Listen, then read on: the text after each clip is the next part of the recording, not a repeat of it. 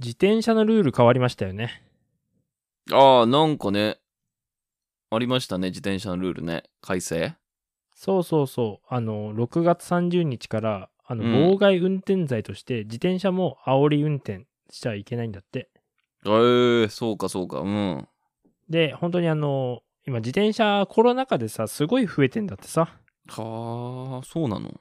コロナウイルス蔓延前と蔓延後比べると、うん。今まで37%ぐらいの人が自転車使ってたんだけど、うん交通手段ね、主なね。うんうん。経済活動が再開した場合、通勤や通学、主な交通手段どうされますかっていう質問に、うん。自転車が半分になってんの。マジで？もうみんな自転車がいいんじゃないかって、まあ、あの、アンケートだからこれからそうしたいなって希望も入ってるんだけど、今本当にあの、ユニュースとかでややってるけど、自転車屋がすっげえ混んでるからね。俺も昨日パンク直し行ったんだけど、うん。とんでもない。もう、マジで？自転車屋は並んだね。なら、もう、忙しそうだったもん、自転車屋さん。自転車屋さんってそんな、まあまあ、でもそうか、そうなるよな。うん。で、やっぱ自転車でもちょっと、やっぱり、あの、まあ、ワイドショーとかの影響もあって、ちょっと悪いドライバーばっかりさ、自転車乗りばっかり注目されちゃうんだけど、結構いい自転車乗りも結構いてさ、そんないい自転車、いい自転車乗りだな、こいつってことある？あのね、東京って結構いて、あの、こう、はい例えば、信号を曲がるとき、指先信号やる人がいるよ。ああ、あのーなんかこう、右下にやるやつとか、腕曲げて左折のやつか。そう、あれかっこいいんだよな。あと、信号待ちしてるときとかに、うん。ちょっと俺の方見て、うんいい自転車だねって顔でニヤッとしてくれるおじさんとか、いや、そういい自転車だねって言ってるかわかんないけどね。うん俺についてこれるかなの顔かもしんないしね。バトルしようぜの。そのポケモントレーナーみたいなやつばっかじゃねえから。で、なんか俺も自転車でよく通ってるからさ、職場まで。はうん。なんか気持ちいいなと思って最近思ってたんだけど、やっぱで、自転車ヒストリーをちょっと思い出して、俊一郎自転車って何歳で乗れた？小学校入ったタイミングかな。あー、結構早いっちゃ早いかな。まあでも小学校入ってる時にはもう乗れてたはず。うん。そうかな。早いのかな。俺遅くて小2の終わりぐらいだったのよ。ああ、はいはいはいはい。で、なんか、あの時の感情ってすげえ幸せだったなと思ってさ、なんか自転車でさ、街中をさ、うん。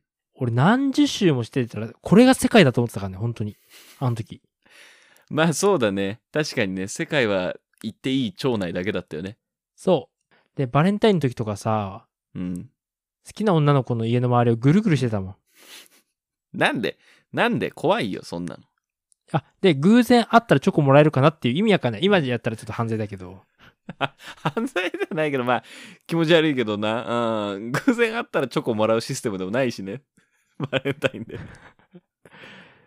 自転車で人助けされたこともあってさ、それこそ前回の感謝状じゃないけど、うん。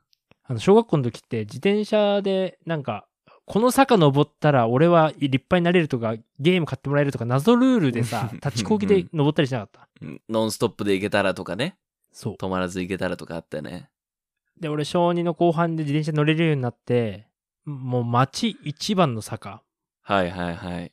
もう心臓破りの坂をこう立ちこぎで、え頑張って、すごいもう歩くおばあちゃんより遅いスピードで立ちこぎでこう登ってたの、ゆっくりゆっくり。うん。そしたら、なんか時が止まって、俺あの足もつかずにそのままガガガガガガって、道路転げ回っちゃって、どういうこと？時が止まって、どういうこと？あこう、なんだろう、バッてこう、なんか静止しちゃったの。こうゆっくり、あこのハンドルをね、背景がこう、後ろに流れてる中、ふと、ピタって止まる瞬間ね。そう、あ、やべ、これ転ぶなって思って、その坂転げ落ちて血だらけになっちゃったのって。今はでもその傷残ってんだけど、手のね。うん。で、その時ちょっと悲劇のヒーローを演じてさ、うん。いてーいてーって叫んだの。そしたら、そこの前のおばさんが助けてくれて、うん。包帯ぐるぐる回してくれて、うん。君ね、っつって。自転車はずっとペダルを漕ぎ続けないとうん。止まって転んじゃうの。人生と一緒だよって言ってくれた。その思い出がちょっとね、今思い出して。何うまいこと言おうとしてんの、そのおばちゃんは。で、うんって言って、なんかそのまま、分かった、じゃあ送ってってあげるねって言って自転車をトラックの荷台に乗せて家まで送ってくれたんだけど、いいね、人情だね。うん。そう、自転車な俺も中学、高校6年間自転車で通ってたんですよ。うん。で、それこそ俺も中学校になると、まあもちろん通うためにね、今までの学区内から、小学校の学区内から外に出るわけで、でそうすると今まで見たことなかったような坂に出くわしてさ、これを6年間毎日登るのかと。で、きつい中こうやって、よいしょよいしょって中学1年生なんかもう小、もうほぼ小6みたいな体じゃ厳しい坂道を上がってたらさ、うわ、これ毎日通うのかと思って上がってたら、その後ろからさ、おっさんがビューンって抜いてくわけ。で、うわ、すごいな、あのおじさんってよく見たら、おじさん、あの、自転車、自転車で自転車買いに行った帰りなのか、あの、右手でハンドル持ちながら、左手にもう一個あの自転車支えながら、あー、自転車エアーができるやつだ。なんか透明人間の自転車が横にいるみたいな感じで、坂登ってった時には衝撃だったね。あー、い雑たな、スタイルよ。。うん。すげえ。びっくりしたね。あ、こんな風になれるかなと思ったけど、6年間通ったけど、さすがにそんな風にはなれなかったけどね。いますね、そういう思い出もね。え、しゅうちろ自転車乗んないの今？今は、えーっと、そうね、実家帰ってきてからもう車になっちゃってるね。ちょっと行くのもね。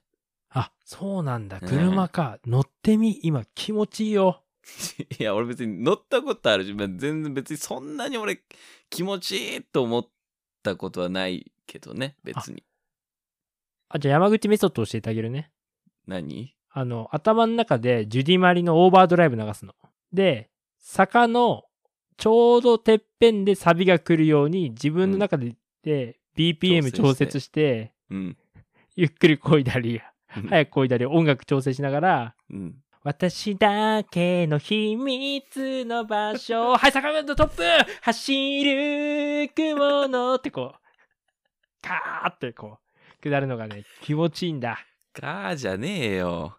気持ちいいんだ。車でいいんだな、別に。え？冷めたこと言わないでよ。車でいいんだよなそうそれやると気持ち分かったじゃあそれでジュディマリ流して下り坂ガーって言いながらあの前の自転車煽っとくわ いや、だからそれが捕まるんだって。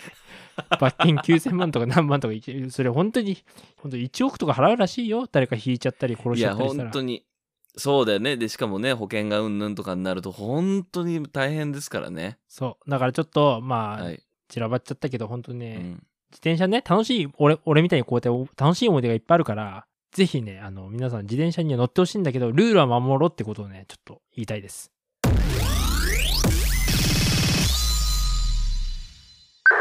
この番組は平成という時代から未だにいまいち抜け出せていないラジオ DJ と放送作家の男2人が令和での生き方を考える会議のまあなんか議事録みたいなやつである。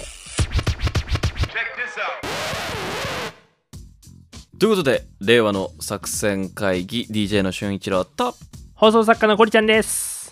ろしくお願いしますお願いします。あいいですね爽やかなご挨拶もうね、いいね。自転車に乗ってるのを想像するだけで気持ちいいね。ね。えあのーまあこれ15回ですけど過去14回皆さんあのもう一回聞き直してもらいたいのはいつもこのフリートークが終わった後の DJ の俊一郎とって言った後のあのコリちゃんのテンションの低さね。放送作家の山口ですっていう。かっこつけちゃうんだろうね、なんかね。本当にそのテンションの落差やめてって言ってそう。だからちょっとテンション高くいきます。えー一応我々もあのちゃんと自分たちのポッドキャストを聞いて ちょっと反省をここはこうだねって反省をしながら日々日々積み重ねてますがもう15回目ですよあっちゅう間だね。いいね。いいいいですペース。最初はほら3回目標だなんて言ってましたけれども15回。まあコツコツと積み上げていきます。この番組はえーっとまあ令和の時代をどうやって生きていくかみたいなまあメソッドとかまあこんな話題があったよっていうニュースをですねまあ2人でいろいろああでもないこうでもない言って掘り下げていく番組になってます。さあじゃあ、はい。今日は、えー議題僕から言っていいですかね？はい、お願いします。えー現代デジタルこんなニュースがありました第三セクター鉄道がこぞって御朱印ならぬ鉄印を始めたわけということで、えーまあ今自転車乗り物の話ありましたけれども移動手段にね電車っていう方も多いですが鉄道業界もコロナの影響でとんでもないことになってるよね。あれってだって動かさないとインフラとしてはいけないからさ動かさなくちゃいけないけど乗る人は少なくしてちょっと意味わかんない状態でもあるね。そうなのよ。でさその JR とかまあ都営の地下鉄とかならわかるけどローカル線とかってほらもうコロナの前から厳しいですっていう線もあったじゃない。あそうね。うん。これがもうコロナで回復がちょっと容易じゃない状況の中でもやっぱり市民のインフラ使う人はいるから諦めてないんですよね。えーこういった状況を打破したいということで40の鉄道会社が鉄印これはね鉄道版の御朱印事業を始めるらしいんですよ。えー、知らなかったまあ今すね御朱印っていうと神社行った時に書いてもらうあれですよ。はい宮司さんにもらうやつねブームじゃないですか。あれも鉄道もそれやろうっていう企画になってて、えんどういうことだろうでも具体的には2200円の鉄印帳というものを購入するんですね。はいで、地方の、まあ、40の鉄道会社が協力してるんですけど、その地方の鉄道に乗りに行って、で、その鉄印を集めると。で、40社全部集めると、鉄印帳マイスターっていうのになれて、で、もしそのマイスターになると、マイスターのそのなんか称号みたいなのを証書みたいなのを提示すると鉄道会社沿線の飲食店とかお土産物店で特典がまあ受けられるようにえー今後していこうかなっていうことも検討している。そんなまあ、えー企画になってるんだよね。えっと例えば電車乗るじゃん。どこでもらえるの？鉄印は。でえーっとですねこの鉄印っていうのはあのー実はその路線の中の1駅2駅ぐらいがチョイスされててでそこに行ってもらうものになってるんですよじゃあちょっとスタンプラリー的なことかな？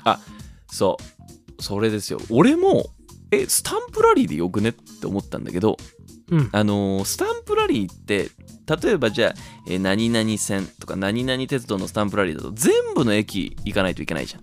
そうだね。よくやってるよね。ジャンプとかうん。ウルトラマンとか、そうそう。だけど鉄印っていうのはそのもらえる駅が限られててでスタンプラリーってまあもちろんあれ何が違うかっていうとそのスタンプラリーみたいに急いで回るんじゃなくてゆっくり回って観光してもらいましょうみたいなそういう企画になってんだよね。ああそうか。スタンプラリーちょっとそれが目的化してるとこもあるもんね。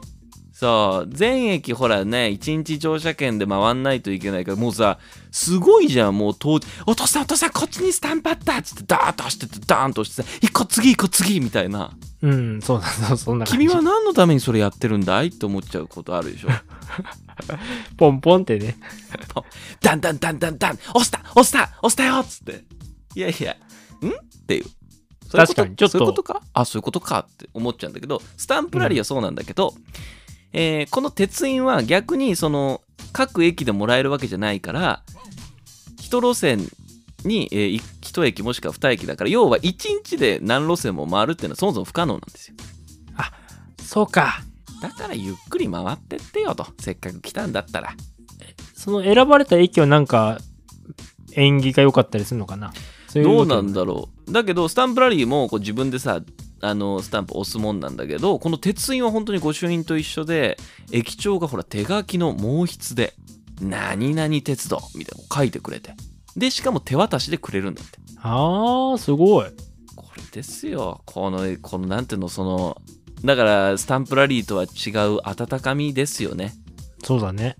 そうですよ。で、この記事によるとね、まあ、第三セクター鉄道っていうのはまそもそも何なのかなって思ったら、その国鉄時代に廃止を勧告されてて、で、国鉄から JR になったんだけど、JR が引き取ってくれなかった路線とか、ローカル線とか、あと JR から切り離されて、もう地元で面倒見なきゃいけなくなったっていう、ちょっと寂しい路線が、まあそういったこうピンチから今回企画された、まあ、鉄印事業なんですけど、どうぞこうなんかこう涙ぐましくないですか？だからあれだ。あのアマちゃんでいう三陸鉄道ね。あれも第三セクターって言ったのそうそうそうそう。そうそう JJJ の。もうあのプロジェクト X みたいなことあったんですよねきっとね。地上の星がバックで流れてるようなさ。その、JR からも引き取ってくれない、まあ、そもそも国鉄時代にもういりませんって言われちゃった路線でさ。うん。でコロナの影響もあってみたいなとこでさ。でも僕はこの路線を守りたいんです。みたいな熱い社員がさいて多分考えたんだよ鉄印よ。鉄印。でもう本当いやうちはそんなんやらないよ。まあいいどうせ潰れるんだからみたいな多分会社とかもあったと思うんだよ。そうだね。そこをなんとかねちょっと待ってくださいっていう。乗る人もいるんです。みたいな。そういうのもあったりとか。確かに考えてみたら40社だもんね。そうよ。40あそ鉄道よ。こはすごいわ、確かに。誰がやったんだろう。すげえな。悪い銀行員とかいたんでしょうね。融資してくんないみたいな また半沢直樹みたいなやつが出てくるんだ。まあそういった多分ドラマがあって生まれたんでしょうね。だからまあそういう意味でまあこれからの時代はまあスタンプラリーとはまた違って鉄印、うん、そういうなんかこう温かみっていうところ。まあ大手とは違うそのサービスの充実とかさ、まあ、快適さじゃ勝てないじゃん。ローカル線って。そうだね本。数とかねだからまあとにかく来てもらってその路線のこう味わいとかあと地元とか関わる人駅長が手書きで書いてくれるから多分そこで会話もあると思うんだよねうん。そうだね、そうだね。だからそういうやっぱ人間ドラマっていうのをまあ感じてもらおうっていう企画なのかなと思いましたねあ。やばい。俺を40社救う新しいアイデア浮かんじゃった。何ですか？まあ救うやつ救うアイデアですか？あの、干支とかをさ、あるじゃん。はい。いろんな、それぞれの駅に、うん。ネズミ年だったらネズミ浴とか縁起いいから。それ触ると幸運とかどう？おお前そんなアイデアで40社救おうとしてたの今。だから、この路線のこの駅にはイノシシ。こっちの、だからう、わお前やばいぞ。ぶん殴られるぞ。かそんなアイデアもう100年前に出てんだよつってそのさ人情とかまあ人間ドラマっていうところを俺ちょっと反省しないといけないなと思ったのは昔そのまあとあるローカルなんかこう山の中を走るみたいなローカル鉄道に乗ったんですよはいはい。そうするとほら名物ユニークアナウンスみたいな車掌さんがいてあ、いるね。うんうん。でわーってこう喋ってくれるんですけどねまあその時の僕にどうもうるさく感じてねあの 黙って俺らを運んでくれって思っちゃった自分がいたのを今思い出してすごく情けない気持ちになってるんですよねうんそうだよね。まあね。ちょっとうるさい時はぶっちゃけあるよね。うんあのーここはディズニーランドじゃねえからみたいな思っちゃった時あったんだけどいやよくないですよみんな頑張ってそういうところであのー大手と差をつけようとしてたっていうなんかあのあの時の車掌さんに今本当にごめんなさいって謝ろうかなと思ってるんですけどねなんでアフターコロナウィズコロナはちょっと人情っていう部分も大事になるなっていうことは思いましたねああ、そうだね。確かにね。確かに行きたくなったもん、今の話聞いて。でしょ？うんドラマがあるって思うと非常に行きたくなると思いますんでまあまあその辺の人情っていうものもポッドキャストやる側としてもちょっと感じたんで、まあ、令和の快進撃になるのか、ね、御朱印ならぬ鉄印の話題をちょっと今日はご紹介いたしましたはい。じゃあ続いては僕の議題に行きたいと思います。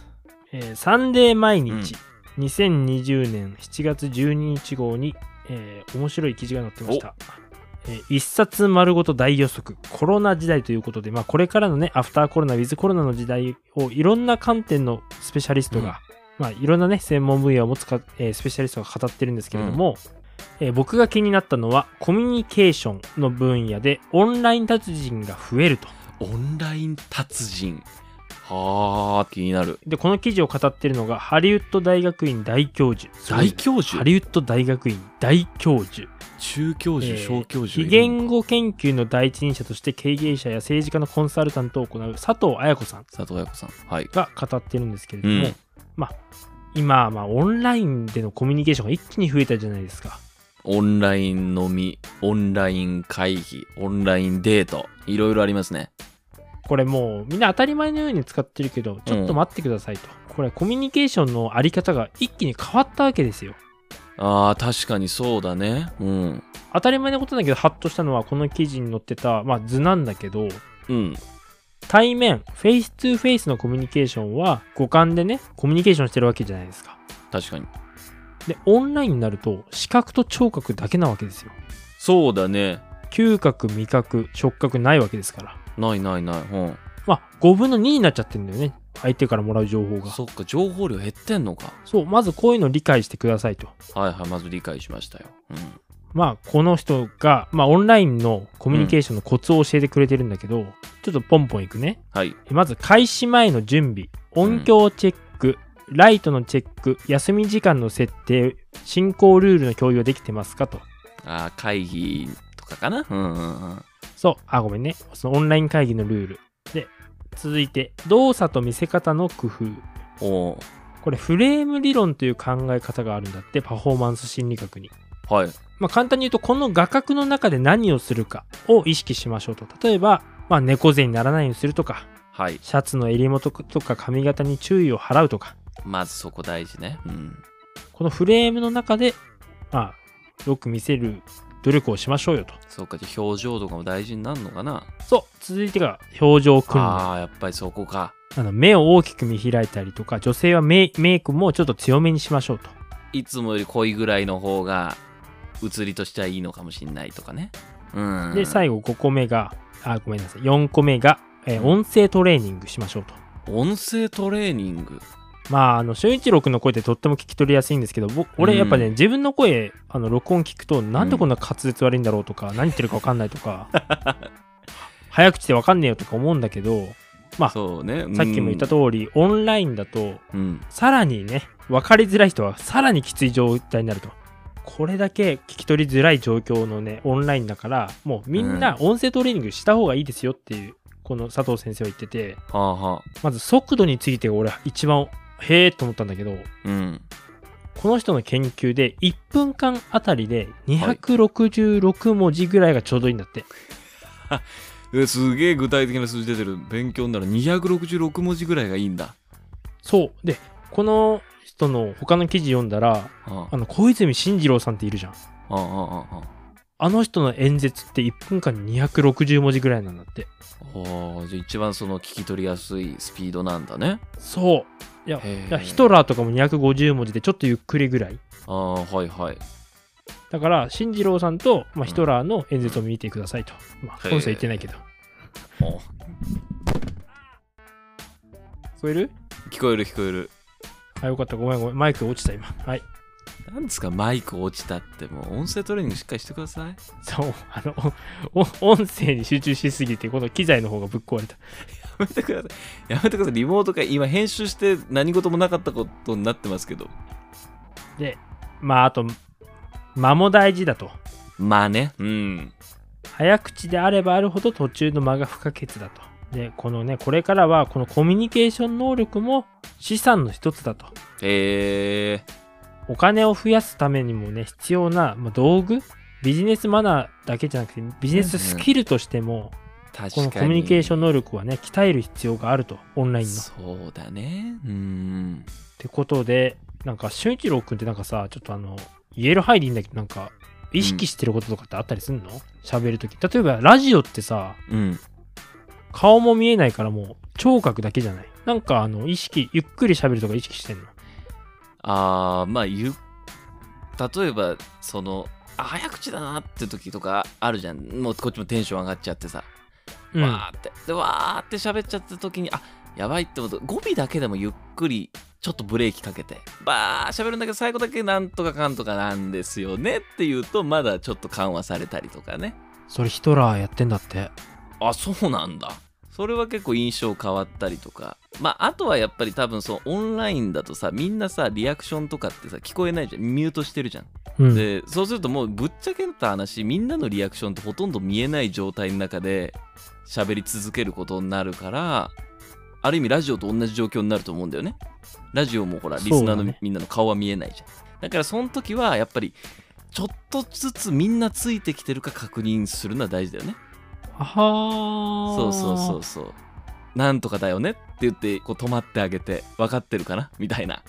えっと、それはでも、ラジオだと誰に対してやるの？ラジオはだからもう目に見えないリスナー。でまあただ俺の場合はそのノーリアクションっていうかその声は聞こえないけどガラスの向こうにディレクターがいるから。あこれこれこうだスタッフさんにね。そうこうなんこうなんだよって言ってこう分かってるかな？ついてきてるかな？みたいな。まあもうちょっと言い換えたりとかね。今俺ちょっと勉強になったわ。あの、演者さんとかがさ、結構、まあ、うん俺がサブとかにいるときさ、結構見てくんのよ。うん。あれ、受けを確認してるだけかと思ったら違うんだね。あのー、コリちゃんまあこれちょっとまあ話脱線してラジオの話になっちゃうけどさ演者ってマジでスタジオの外見てるからね今ちょっと納得したわ。だからあれって面白い話、この話でいいのかなっていう確認だけじゃなくて、うんこの話すスピードとかコミュニケーションとして成立してるかなっていうのをリスナー、仮想リスナーとして見てんのかな？そうだよリスナーっていうか俺らはリスナーと喋ってるっていう意識はあんまりないかもしれないもしかするとスタジオの外のみんなと喋ってるって感じあー、なるほど。わかんないもんね。それ、この話が理解できてんのか。そうまあもちろん受けてるかなっていうのもあるけどだたまにそのぼーっとした顔で AD とか見てる聞いてるなっていうのとか分かるもんああこいつ聞いてないんだろうなとかあー、なるほどね。演者見てっからコリちゃんの顔あ、よかった、俺、もう。でもこの前俺、笑いすぎたり、あの、めっちゃうなずきすぎてめっちゃ怒られたんだよな。なんで？声乗ってるよって。そっかスタジオの中にいるんだもんねあ、じゃあ、あの、外、あの、今、開けてるからさ、コロナ対策で。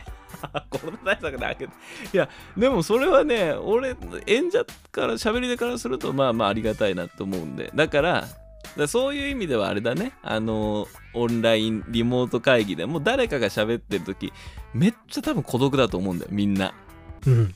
そうだと思う。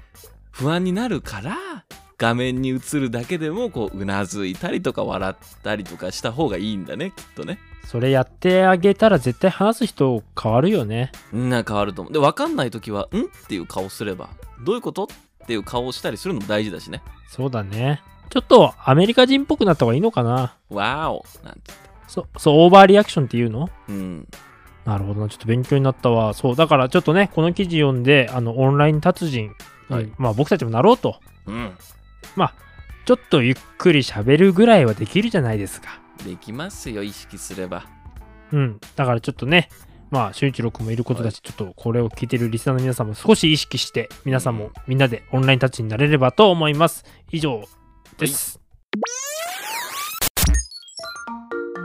三大旨味成分はグルタミン酸とグアニル酸とこの番組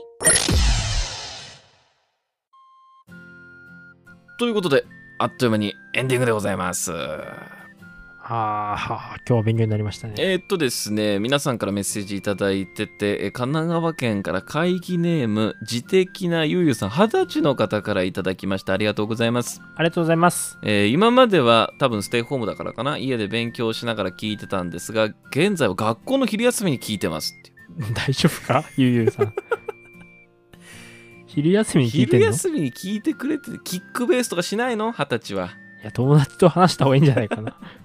お二人が友達ですそうだ。俺たちが友達だ。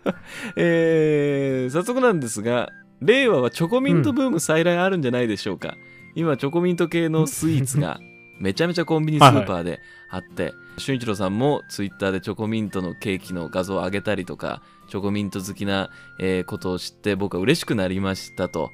えー、俊一郎さん、チョコミント党の代表として、新しいチョコミントグルメ、この番組で考えてみるのはいかがでしょうか、えー手始めにチョコミントを大行地に振りかけてみましょうかっていうメッセージを いただいてます。チョコミント今流行ってるんだけど、こんな、そんな流行ってんだね。どうですか？コリちゃんのチョコミントは好きですか？あんまり食べないけど別に嫌いでもないかな。ああ、そう。あ、でもね、関西の人嫌いらしいよ。結構。関東人はいけるえらしい。ー、そうなんだ。あ、じゃあ売り上げとか違うんだね、関西の人苦手な人多いね。ね、まあよくね、歯磨き粉の、歯磨き粉のね、味するやないかっていううんうんうんうん。嫌いな人。そっか、チョコミントね。なんだろうね、チョコミントかけてとりあえず美味しそうな。まあ今後も考えるとして。だから全部溶かして、チョコミントフォンデュ的な食パン。いいかもしんない、それ。ね、映えそうだし。まあね、あの、チョコフォンデュならぬチョコミントフォンデュか。あいいかもしれない。パンにかけるとかね、パンとの相性もいいとは、いいか？うん。うん、わかんチョコミントってあれなんなん 気持ち悪い。やめろよ。おい。なんなんあの色。ちょ、待って待って待って。チョコミントって何なの？いや、チョコ、ミント風味のチョコよ。だからその、ミントって何？ハーブってこと？ハーブ。え、チョコミントって基本さ、冷たいもんじゃん。あったかくしてううまいのかな？肉まんの中身どう？肉まんの中身、チョコミント。あ、俺チョコミント嫌いかもしんないな。ゆうゆうさん。ゆうゆうさん、大丈夫です？あの、コリちゃんが嫌いだって言ってるんで。まあでもちょっといいですね。そのだからチョコミント好きの僕がコリちゃんでも納得するようなメニューを考えるっていうことも今後の議題としてありかもしれないですね。ちょっと大行地はなくなっちゃったからできないでもねもう大行地はもう終わりました。もう宣言です。まあなんでということで、えーまあちょっとこういった、まあ、議題のネタ的なものもね、提供していただければ嬉しいなと思います。えー、ゆうさんメッセージありがとうございました。皆さんからのメッセージありがとうございます全部小文字令和の作戦アットマーク Gmail.com こちらまでお送りください。あの、引用リツイートもありがたいですね。そうだねうん嬉しいですはいそうですね。ありがたいと思いますんで、ぜひとも皆さん、あの、引用リツイートで、こう、周りの人に拡散もしていただければなと思います。ということで、シャープ15の、えー配信はここまでとなります。それじゃあ皆さん、いよいよシャープ16でお会いしましょう。バイバイバイバイ